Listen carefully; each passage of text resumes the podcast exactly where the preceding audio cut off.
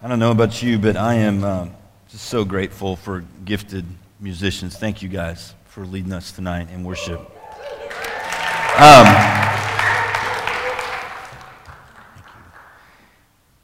uh, you know, I've been around a lot of churches and fellowships in my life, and I've been in a lot of nights like this one. And, and if you're were like me when I was a participant or attender, you always wonder if the leaders like really knew that there were like half as many people as usual. I know, okay, we we know, and we're okay with it. But I don't. The other thing I don't want to do is is if you were in some of the fellowships like I was, like the pastor or the preacher would do the, well, I'm just so glad, you know, the real people are here. I'm not going to do that either, okay? Um, this is just one of those nights where there's a ton of people that are celebrating uh, Greek show on campus, and we are glad that you're here.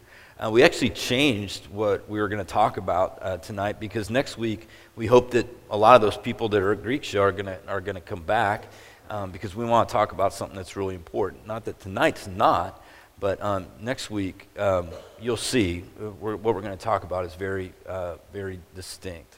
Um, before I get into tonight's talk, um, I want to invite somebody up, and I'm going to give him this mic. Um, John Tomberlin is the director, dictator, what is your official title, of, of the Fellows Program. And um, John, I'm just going to do like a little interview sure. um, with you about um, what what is the, the Fellows Program. That was a great way to test that mic, by the way. I know, it's subtle, and um, I don't know if I should take it as a subtle shot. You know, half the people aren't here, and uh, David invites me this week, so I'm not taking it too personally, David. Uh, you pick up on social um, cues really well, John. That's good. Um, The, the, the Fellows Program is a national initiative that was started in the mid nineties to um, help recent college graduates recover a theology of faith and work. Um, a church in D C noticed a lot of Christians graduating were taking the first job available to them, a job that wasn't necessarily suited towards their gifts, uh, one that was just a way to make as much money as possible, or as little as money as possible, uh, given the economy. Um, but uh, they wanted to recover a theology of Christian work, uh, that the Word has a lot more to say about your gifts, your talents, and serving the city, and what might, should you do, and the whole Fellows Program is geared to that end. So tell us a little bit about what um, the the details of the Fellows Program here in Chattanooga looks like. What, if somebody signs up for the Fellows Program, what can they expect the next ten months of their life to look like? Um, if you want to get a first-hand account, Taylor King is here. Taylor, raise your hand, please. Taylor's actually a current fellow, um, so if you want to, if you're not quite sure who you're dealing with in me, or you're skeptical, I, I wouldn't blame you. Uh, the scar on my forehead looks kind of peculiar. Um, that's not from a fight. Um, uh, if you sign up to be a fellow, it's a nine-month journey from September to May. Now, what your week looks like is this. Uh, we take two seminary classes per semester, one on Monday, one on Friday, uh, one uh, practical theology, one biblical theology, and they are actually seminary-level, graduate-level courses. So if you want to continue further study in the Bible, we offer that. Um, you have an internship Tuesday, Wednesday, and Thursdays, uh, where we will put you to work, a paid internship, helping you find a job in your field of study. Um, We have roundtable discussions on Monday nights where we bring in other uh, Christian leaders that have wrestled with that question, how has your faith affected your work? So you meet a lot of interesting people in Chattanooga that have been wrestling with this for a long time. Uh, Friday evenings are fellowship times. Saturdays are your days off. Uh, you live with a host family, so you have free rent. You have a mentor assigned to you, someone that is pouring into you spiritually throughout your time here. And um, you actually get to graduate and go on some fun conferences throughout the year. So it is, um, you're busy. I mean, it is not for everyone, but it is a great uh, nine months. It's been a great first year. Great. So what are you looking for? And I don't know how many, I can't see how many seniors might be out there, but even for freshmen, sophomores, juniors, as they think about this, well, that sounds like something I want to do when I graduate. What, um, what do they need to do? Um, one thing, I'm going to hang out after uh, this is over. I, I do have, um, I'm thirty-two years old. I worked in the grocery business for nine years before I went to seminary, and I'm a meat cutter by trade, but I have an actual business card now. Is that a thing? I mean, are business cards a thing? I mean, So I would I would love to actually hand these to someone and then you actually use it. Like there's an actual website and phone number and email. But I do I do like to talk to people that are interested in it. I really do. If it's coffee, uh, over lunch, you can go to our website. But there is an application process. You submit an application. You submit a resume. You go through an interview process um, to get the ball rolling. So if you wanted to inquire, the website will be helpful. But you can really, really call me or email me personally, and I will respond. Amen. Thanks, John. Thanks Thank so you, much. For Thanks for having me. Y'all, I'll be hanging out back. All right. Thanks. Uh, I just uh, I just want to commend it to you. We've, we uh, Taylor's the first U T C grad to be a fellow, and and, and the, this is the first year that the fellows program has been in Chattanooga, but several summers ago I got to go to the one that's in Knoxville, and several of the alums of the house have gone through that program, and they said it's absolutely transformed their view of, of God's calling for them. Um, sometimes we think about God calling us just into full-time ministry, but they, they began to see the work and the gifts that God has given them in the world as serving his, his greater kingdom purposes. So I just commend uh, the Fellows Program to y'all, and, and hope that you'll take some time to talk with John. Um, so I'm doing, I know that this is midterm time, so we're going to do a little midterm review with this series that we're calling The Life in Between. And if you haven't been here yet, we're just doing this series where we've been looking at different people in the scriptures that were told one thing, they were given a promise or a, a sign or something in them, their lives, and then and then they had to either do something or endure something um, until that thing was fulfilled. And as we've been talking this this semester, we've been recognizing that that's really the life that we are living now. So if, if we claim and call ourselves followers of Jesus, we know this story that happened a long time ago. We know that, that sin has been taken care of through Christ on the cross, that, that the things that we have done, the things that we, we will do, have even been, been cleansed, have been forgiven through Christ on the cross.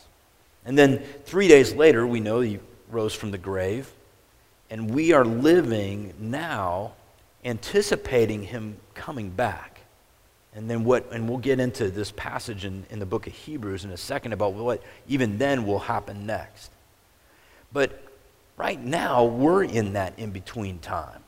We've been told one thing, we believe one thing, we're holding on to, to one thing, and we're hoping for this thing in the future, and here we are in between. You know, apart from finding ourselves in the biblical story, it's also the state that you're in in college. You graduated high school, you're in this college time where everybody tells you either it's the best years of your life, did you hear that one before you came? It's the best years of your life, and it'll prepare you for your future. You may find who you're going to marry. You may find what you're going to do for the rest of your life. And so you're in this in-between time where really you're being asked to to do a lot of strange things. U T C is asking you to study art and you're an engineering major. Or you're, you're being told to take physics and you're an art major. And you're going, what, why do I have to endure this? Well, because somebody says if you get this thing, then something else happens in the future. So tonight I'm going to look at, at when we were discussing as a staff uh, over the Christmas break, what we wanted to talk about this semester. This passage in Hebrews stood out to us. And this comes from the book of uh, Hebrews chapter eleven. And the, and the very beginning of Hebrews eleven is a verse that if you grew up around church, they, they, they might have made you memorize this one. And it just defines what faith is. And it says that faith is the assurance of things hoped for.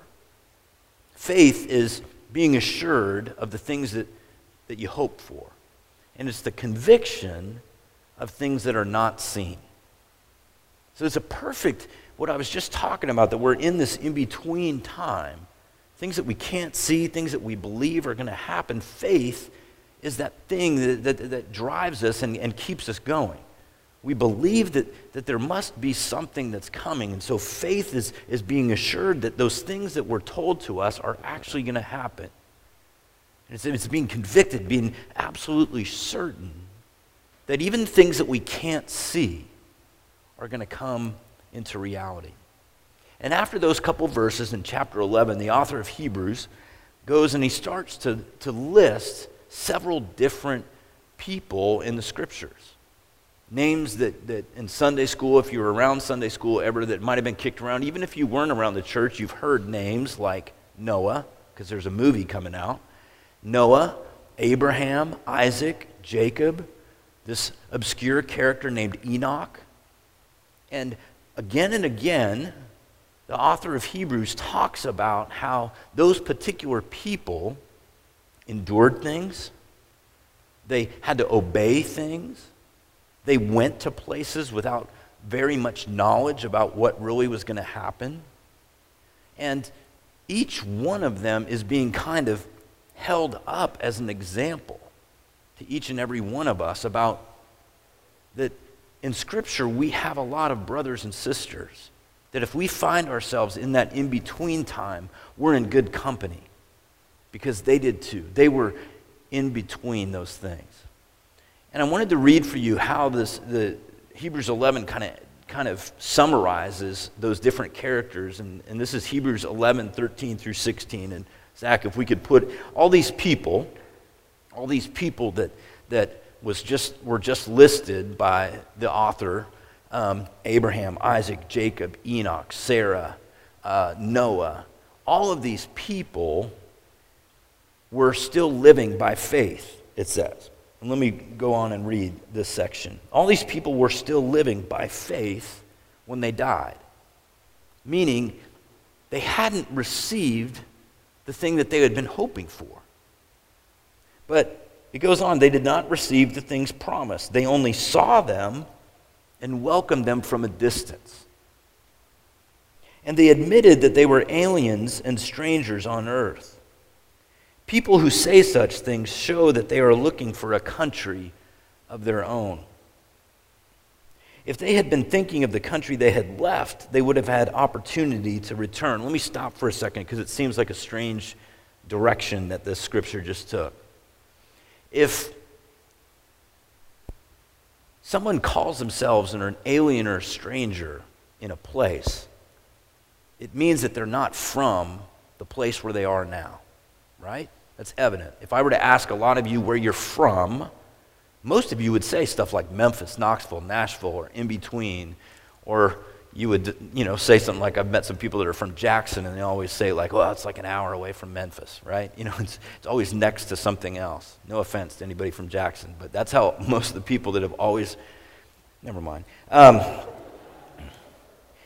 Columbia, Tennessee is the same way. Anybody here from Columbia? I can't see you. Anyway, everybody from Columbia always says it's right. It's, okay, they always associate it by another city. Moving on. Um, so people who say such things that they're alien, that they're looking for another country. They're looking for another place to call home. If they're looking for the place that they they, they had left, they would they could have gone back. They could have gone back, but it says instead they were longing for a better country. They hoped that God was going to do something else, and it says a heavenly one. Therefore, God is not ashamed to be called their God, for he has prepared a city for them. I'm going to take a, take a huge right turn here for a second, because this is a really, this is a big passion of mine. How many of us would identify that last verse as integral when somebody asks you what the gospel of Jesus Christ is? That God has prepared a city. Anybody? I know I wouldn't. Maybe I would now, but two years ago, five years ago, seven years ago. Um, some of you may know that, that our staff right now is in the midst of interviewing interns from all around the country and here, and, and, and we always ask this question um, on, on the application, what is the gospel? And there's nothing wrong with the answers that we read. They are, they are, they are true. They, they mostly deal with that element of Jesus on the cross, forgiveness, his atonement, his, his wiping away of our sin. Some, not all, mention the resurrection, which is an important part of the story. Almost none of them talk about his return or what God is going to do then. And isn't that interesting? Even the author of Hebrews knew that this was an important part of the story, that, that the hope that we place isn't just that we're going to live forever. That's, that's cool. That's a wonderful thing. And don't hear me right. I'm not like, like you know, slamming any uh, teaching or anything like that. But, but I know that, that this certainly was not taught to me in the early years of my faith.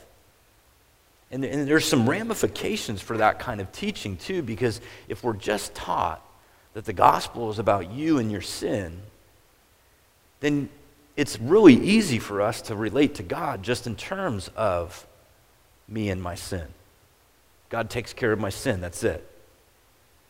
But even like with what John was talking about, with the, the Fellows Program, we, we, if we just think that Christianity is about us and our sin, then we don't see any sort of relevance to faith and work. Do you understand what I'm saying? Like, but when we begin to start thinking, well, God's up to something. He's up to renewing all things. He's up to restoring all of creation. In fact, one day when, when God returns, there's going to be a brand new city. There's going to be a feast. Things are going to be restored and renewed. Then we can begin to see things in our lives now and go, well, wait a minute. If that's true, then maybe the things that I'm supposed to be about now on earth is looking for places to renew and to restore. How can God use the gifts that he has given me, the talents that he has given me in my art, in my chemistry, in my teaching, or whatever it might be, to be a part of that work, to renew and to restore? So that was a huge right turn, but I think it's an important thing, and you're gonna, you, you've probably heard me talk about this before, but whenever I come across it, I just want to put a special mention about it, because it, it, it, it seems to be just pop out to me in Scripture now. Somehow these people in the Old Testament knew that God was up to this. The author of Hebrews says that, that, that the thing that they held on to, the, the thing that enabled them to persevere, to obey, to journey, was that they knew that God was going to do this thing. They were going to, he was going to build this city. I don't know how they knew. Not all of them were told that, but, but certainly it, it propelled them forward to endure. If you go back tonight, because I'm sure you don't have any homework, and, and you read Hebrews eleven, you'll find that some names get mentioned several times, and some just get mentioned once. When I was reading a commentary about this, and, and this guy w- was saying that if you, if you group these names together, you'll find something interesting. That the first group are names from Genesis. Abel, remember Cain and Abel, if you remember that story. Enoch, who we know very little about, except that he walked with God. And Noah, of which there's a movie coming out. And this guy says that, that these were all people that were righteous. These were the righteous people that, that even though that things around them were going another direction, they stayed true to what they had been told. Enoch enjoyed this close relationship with God. Abel did what was right in the sight of God. Noah obeyed when, even when everybody was like, why are you building a boat? So then the second group, Abraham, Isaac, and Jacob. God is often referred to as the God of Abraham, Isaac, and Jacob. Those three were people that we're called to go from one place to another and obey God in that. It always strikes me, the story of Abraham, where God says, go to the land that I will show you. And Abraham went. And Abraham had to do a lot of other things, by the way, without a whole lot of information. And somehow, somehow, he obeyed. It's amazing to me, because their hope, their trust, their faith in God must have been so intense to be able to pick up everything and go somewhere else. I don't know how many of you made your college decision based on a word from the Lord, or just because you heard about Chattanooga or whatever. I know when I was seventeen and I lived in Seattle, Washington, where it's like gray and rainy three hundred forty days of the year, that I wanted to go to Southern California to go to school because it's sunny in Southern California. So I applied to only schools in California, seven different schools in California. And the one that told me that I could play soccer there was the one that I went into. And there was no word from the Lord. And I had no idea, I didn't know a single person when I went to this tiny little school outside of Los Angeles. I cannot say that I journeyed in obedience. And I think a lot of us, when we think back and make decisions, we, we don't have the same kind of thing that these biblical people must have had, because somehow they were able to move not just themselves, a seventeen-year-old, but entire families, entire tribes, entire clans and everything, and go somewhere else. Can you imagine? I don't, John, I know you're married, and Jason is married. Can you imagine trying to tell your wife, hey, we're going to move. Not sure where, not sure what I'm going to do, but we're going to move. Tell you what, that conversation doesn't go over real well. But somehow each of these people were shown something, knew something, trusted something enough, trusted God enough to do what he said. Third group, again, is Abraham, Isaac, and Jacob, because each of these three did this as well, and then two others were added to it, Joseph and Moses. This third group were those that were tested by suffering. They went through horrible, horrible situations and were forced to endure in the midst of that suffering. And that's the hardest one for all of us. The hardest one, I think, for all of us is when we're in the midst of suffering, we're in the midst of pain and disillusionment or despair. It is really hard for us to hold on to that hope. Really hard for us to hold on to that trust that God may be up to something. If we're honest, as we talked about a couple weeks ago in the book of Lamentations, it's easy for us to go, God, you're doing this to me. What, where are you? Are you even good anymore? Have you just left me here? So it's very hard for us to endure in suffering, yet the author of Hebrews wants to, to kind of roll out this list of names to us to say, look, whether we are being called to go somewhere, whether we are called to, to kind of make a stand in the midst of a lot of stuff around us that it seems to be taking us away from God, whether we're called to just endure and to persevere, and as we, as we just sang, to wait. Whether we're called to do any of those things, by faith, with all of those people, we can do that. So after all this, after Hebrews eleven comes this scripture, one of the very first ones that I learned when I became a Christian. I don't know if there's like a booklet out there, like, you know, that, that leaders give the, their new converts, but it seems like there were always a certain number of scriptures, and this was one of them, and I'll read it for us in a second, but it's like, as I've talked to other friends that were kind of converted later in their life, it's like we all were memorizing the same things, but this is a great one. Um, it says, therefore, since we are surrounded by such a great cloud of witnesses, all these people that, that Hebrews eleven just mentioned, since we are surrounded by such a great cloud of witnesses, let us throw off the sin that so easily entangles, everything that hinders and the sin that so easily entangles, and let us run with perseverance the race marked out for us. Let us fix our eyes on Jesus, the author and perfecter of our faith, who for the joy set before him endured the cross, scorning its shame, and sat down at the right hand of the throne of God. Consider him who endured such opposition from sinful men, so that you will not grow weary and lose heart. The Cliff Notes version, Spark Notes version of Hebrews is don't give up.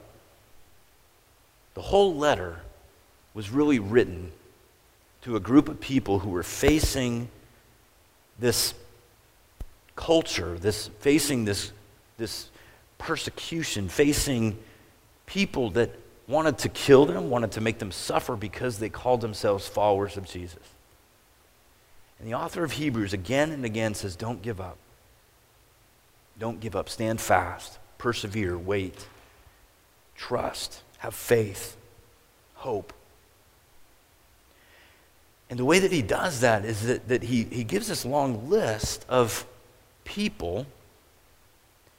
And then, if you can see this, recognizes that it would be as if we are Olympic runners. We just got done with the Winter Olympics, but it, we were Olympic runners. And all of those people that were just mentioned, the Abraham, the Isaac, the Jacob, the Joseph, the Moses, the Enoch, the Abel, and all the others that are listed, are watching us run and cheering us on, encouraging us, trusting, because they know what the finish feels like and what it looks like. They know better than we do, and, and is asking us to stay fast, to, stead, to, to, to not give up, to endure. And just like a runner runs towards a finish line, that finish line is to fixing on our eyes on Jesus. At the end of that race, the author and finish, finisher of our faith, and then Jesus is held up, and he says that, that Jesus himself endured this opposition from men just like them, and even more so because the entire weight of the sin of the world was heaped upon him. And he scorned the shame of the cross. He endured shame for you and me. And he sat down at the right hand of God, meaning he was in a place of authority. And the phrase that always gets me is when it says the joy that was set before him. And this is my interpretation. Some of you that have been around the house have probably heard me say this before. The only thing that I can think is the joy that is set before him is us, his bride, his people. God didn't promise him gold or diamonds or treasure or a crown. The joy, I think, has to be you and me. And so to think that Jesus saw his bride, saw you and me, the body of Christ, when he was on that cross and endured the cross and all of its pain and shame for that is just, it's amazing to me. Amazing to me to think that that is what caused him to endure.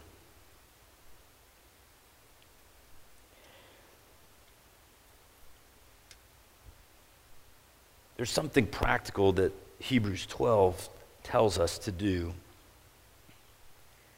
That when we feel like giving up, that we're just asked to consider him, okay? And this is where an English word really does not do justice, because most of us would probably use the word consider like this, like, hey, would you like to, you know, go out on a date? I'll consider that, which usually means no, right? Um, I guess in the South you say might could, right? I might could do that. Somebody asks you to do something, I might could do that. I think that that's kind of what the word consider now means. Well, consider, which means I just did, and no, I'm not going to. But the word literally means to think again and again and again and again and again and again. See, this is where the Bible is so practical and real. It's not like you just have to do this once. The Bible knows, God knows that we will be tested and tried, that, that there will there'll be times in which we're called to go somewhere or, or do something that seems so strange to us. And in those moments, we are to think, reflect, meditate, consider Jesus again and again and again. A few weeks ago in that men and pizza night, I challenged the guys that one of the hardest things for all of us is to remember that Jesus is present.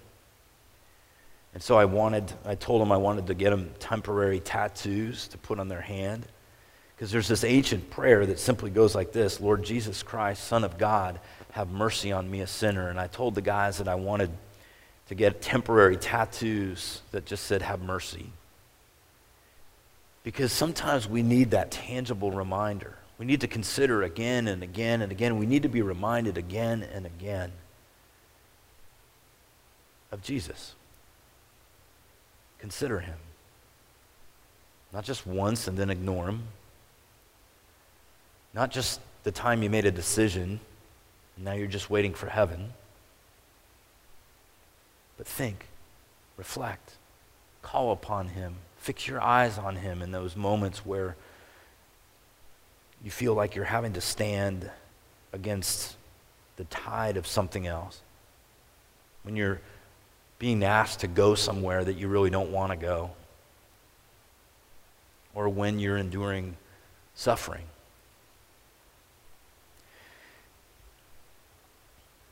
As I was thinking about this message tonight, I began to reflect on the ways that college students might be tempted to give up. Some of these might be cliche, but this is what I thought, that, that, that perhaps you've walked the straight and narrow path for a while when it comes to school, and this semester is just kicking your butt. Absolutely kicking your butt. And you haven't had time to study, and you have a test. And so you say to yourself, just once, just once, because it's been so busy. It's going to take a little something in their little notes, and they won't see it. And it's not cheating. It's just, you know, I need some help. Or maybe it's you've walked the straight and narrow for a long time. You said, you know, in high school, I did my time of drinking and partying, and when I get to college, I'm going to try to, you know, walk the straight line a little bit better. And you've done that for a month, two months, three months, six months, a year, two years, and then a Friday comes around, and everybody's going, and you don't want to sit at home anymore. And so you go. And you don't just go, you go because you know it's been a hard semester. I really need to relax. And it's just once. Or maybe it's the relationship that you're in, your boyfriend and girlfriend. You set some boundaries. You've walked pretty close to those. And, but things get a little heated one night. Because you're tired. It's been a hard semester. The whole thing, you know. And so, because it just, it feels like love. It feels like he cares. It feels like she really wants this. And so, the things that you said in the daylight, all of a sudden at night, disappear. And you give up. Now, I'm standing here hopefully not condemning or judging, because I'm someone that has given up in all of those areas that I just mentioned. And so I know how difficult it is. I wouldn't, I didn't Google things college students struggle with. I remembered. And I know that some of the staff I work with, you know, will tell me, I had to go look at black and white photos of it because I'm so old. But I remember what it was like to be in college. And I know how difficult it is. And I know that probably one of the hardest things for us as followers of Jesus is that where is God in those moments? Where is God in those moments when we feel so alone? When we feel like the temptation's too much to bear? When it feels so right. I deserve this. It's been so such a hard semester, whatever it is, you know? Where is God in those moments? How many of you also got this scripture? This was another one that came shortly after the Hebrews passage. God never, uh, well, I've just already forgotten it. What's the one that talks about tempted? You never be tempted beyond what you can bear, right? But It sounds a lot easier than it is. In that moment of temptation, how difficult it is to not give up. And I think that one of the reasons why we don't see God in those moments is because we're so focused on the times that we fail that we forget the times that we actually walked a different road. The times that you have walked and made that tough choice, you have obeyed in the face of opposition or endured the suffering. There are so many scriptures that point to that. It says things like, it is God who works in you. The benediction that we have shared, if anyone has noticed, every single week, and we will again, is that he who began a good work in you will carry it on to completion until the day of Christ Jesus. We picked that kind of intentionally, hoping that by week thirteen, maybe it'll sink in to all of us. He initiates it, and he's doing it now. So in one way, I guess a message would be, let's not focus on those failures, but recognize that every time that we can, obey, persevere, endure. We recognize that God is right alongside with us. He's helping us. This past week with our staff, I shared three things that kind of just have come to me. I made it sound like I came up with them. It's not this at all, but it, for the first time, I think it made sense to me if I had three messages to preach and I had to preach them again and again and again and I wouldn't get tired of them, it would be these three things. Because I, did, I think that these three things are absolutely essential to any person that is trying to follow Jesus. And they're going to sound super basic, but bear with me. The first one is that we have to be convinced that he loves us beyond a shadow of a doubt. Now, I know as soon as I said that, eighty percent of the room checked out because you went, I've heard this. Jesus loves me, this I know, for the Bible tells me so, and John three sixteen and all that stuff. But I want to say it again because we need to understand that without that foundation, without that truth of God's unconditional love for us, these other two make no sense. These other two make no sense. He loves you. He really loves you. Even when you give up, even when you obey and endure, and even when you give up, and even when you obey and endure, and even when you give up, he loves you. The second thing is this, and I've alluded to it, is that he's present. He's here. The reason why I wanted to give guys those t- that tattoo is to help them to realize that God is present and here. It's not that God just spoke, I love you from the sky and stayed up there. He's present. And let me get really practical for a moment. One of the situations that I just talked about, the, that college students often struggle with giving up, is in the physical relationship between a, a guy and a girl. Imagine for a moment that God was present with you in that room as you were struggling against temptation. Not in a creepy stalker kind of way. Would that change the way you decide what happens next? Yes, I would think so.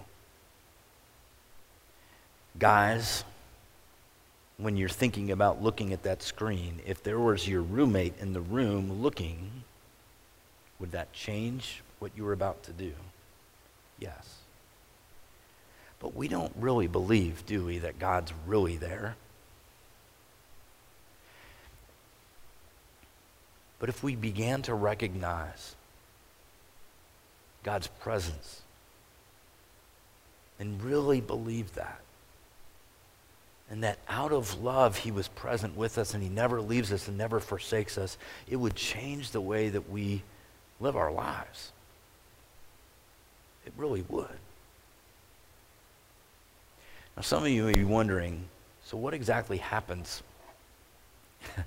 in that moment of temptation where we do give up, and if God was there? This is my version of probably what I picture happening. I can imagine God, because he's not a creeper or a stalker, that for a moment he might step out of the room and close the door behind him.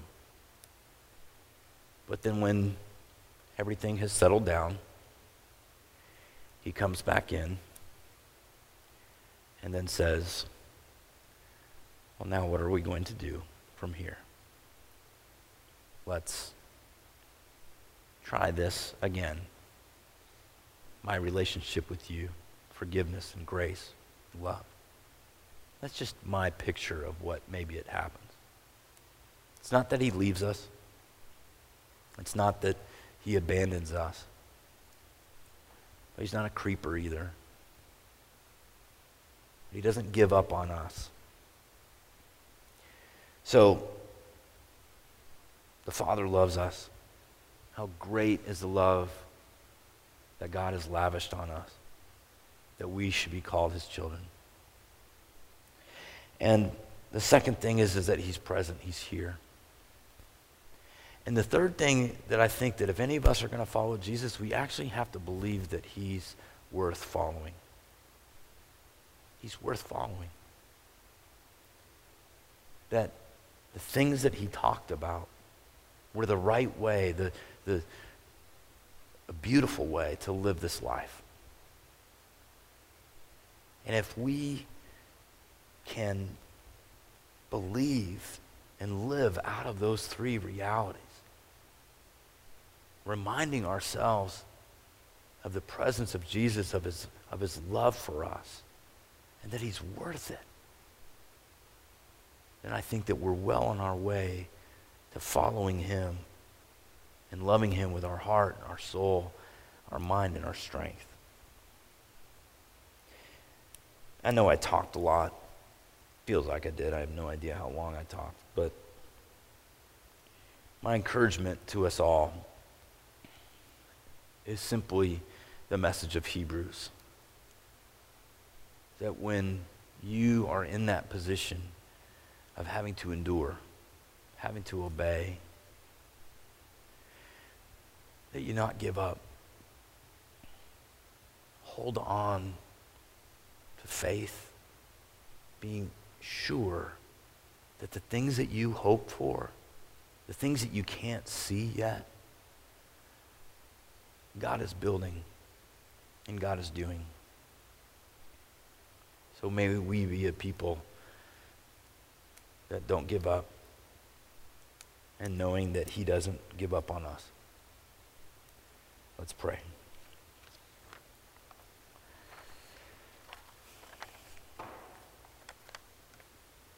Heavenly Father, I just want to confess that perhaps some of the images and illustrations that I used of the way that you deal with us may not at all be accurate. It's my imagination. So if they are not helpful, would you wipe them from any mind or heart that's out there? But instead, would the fact of your love, the reality of your presence, and the beauty of the teaching of Jesus be what we hold on to and what we stand fast in in moments when we are tempted to give up. I pray this in Jesus' name. Amen.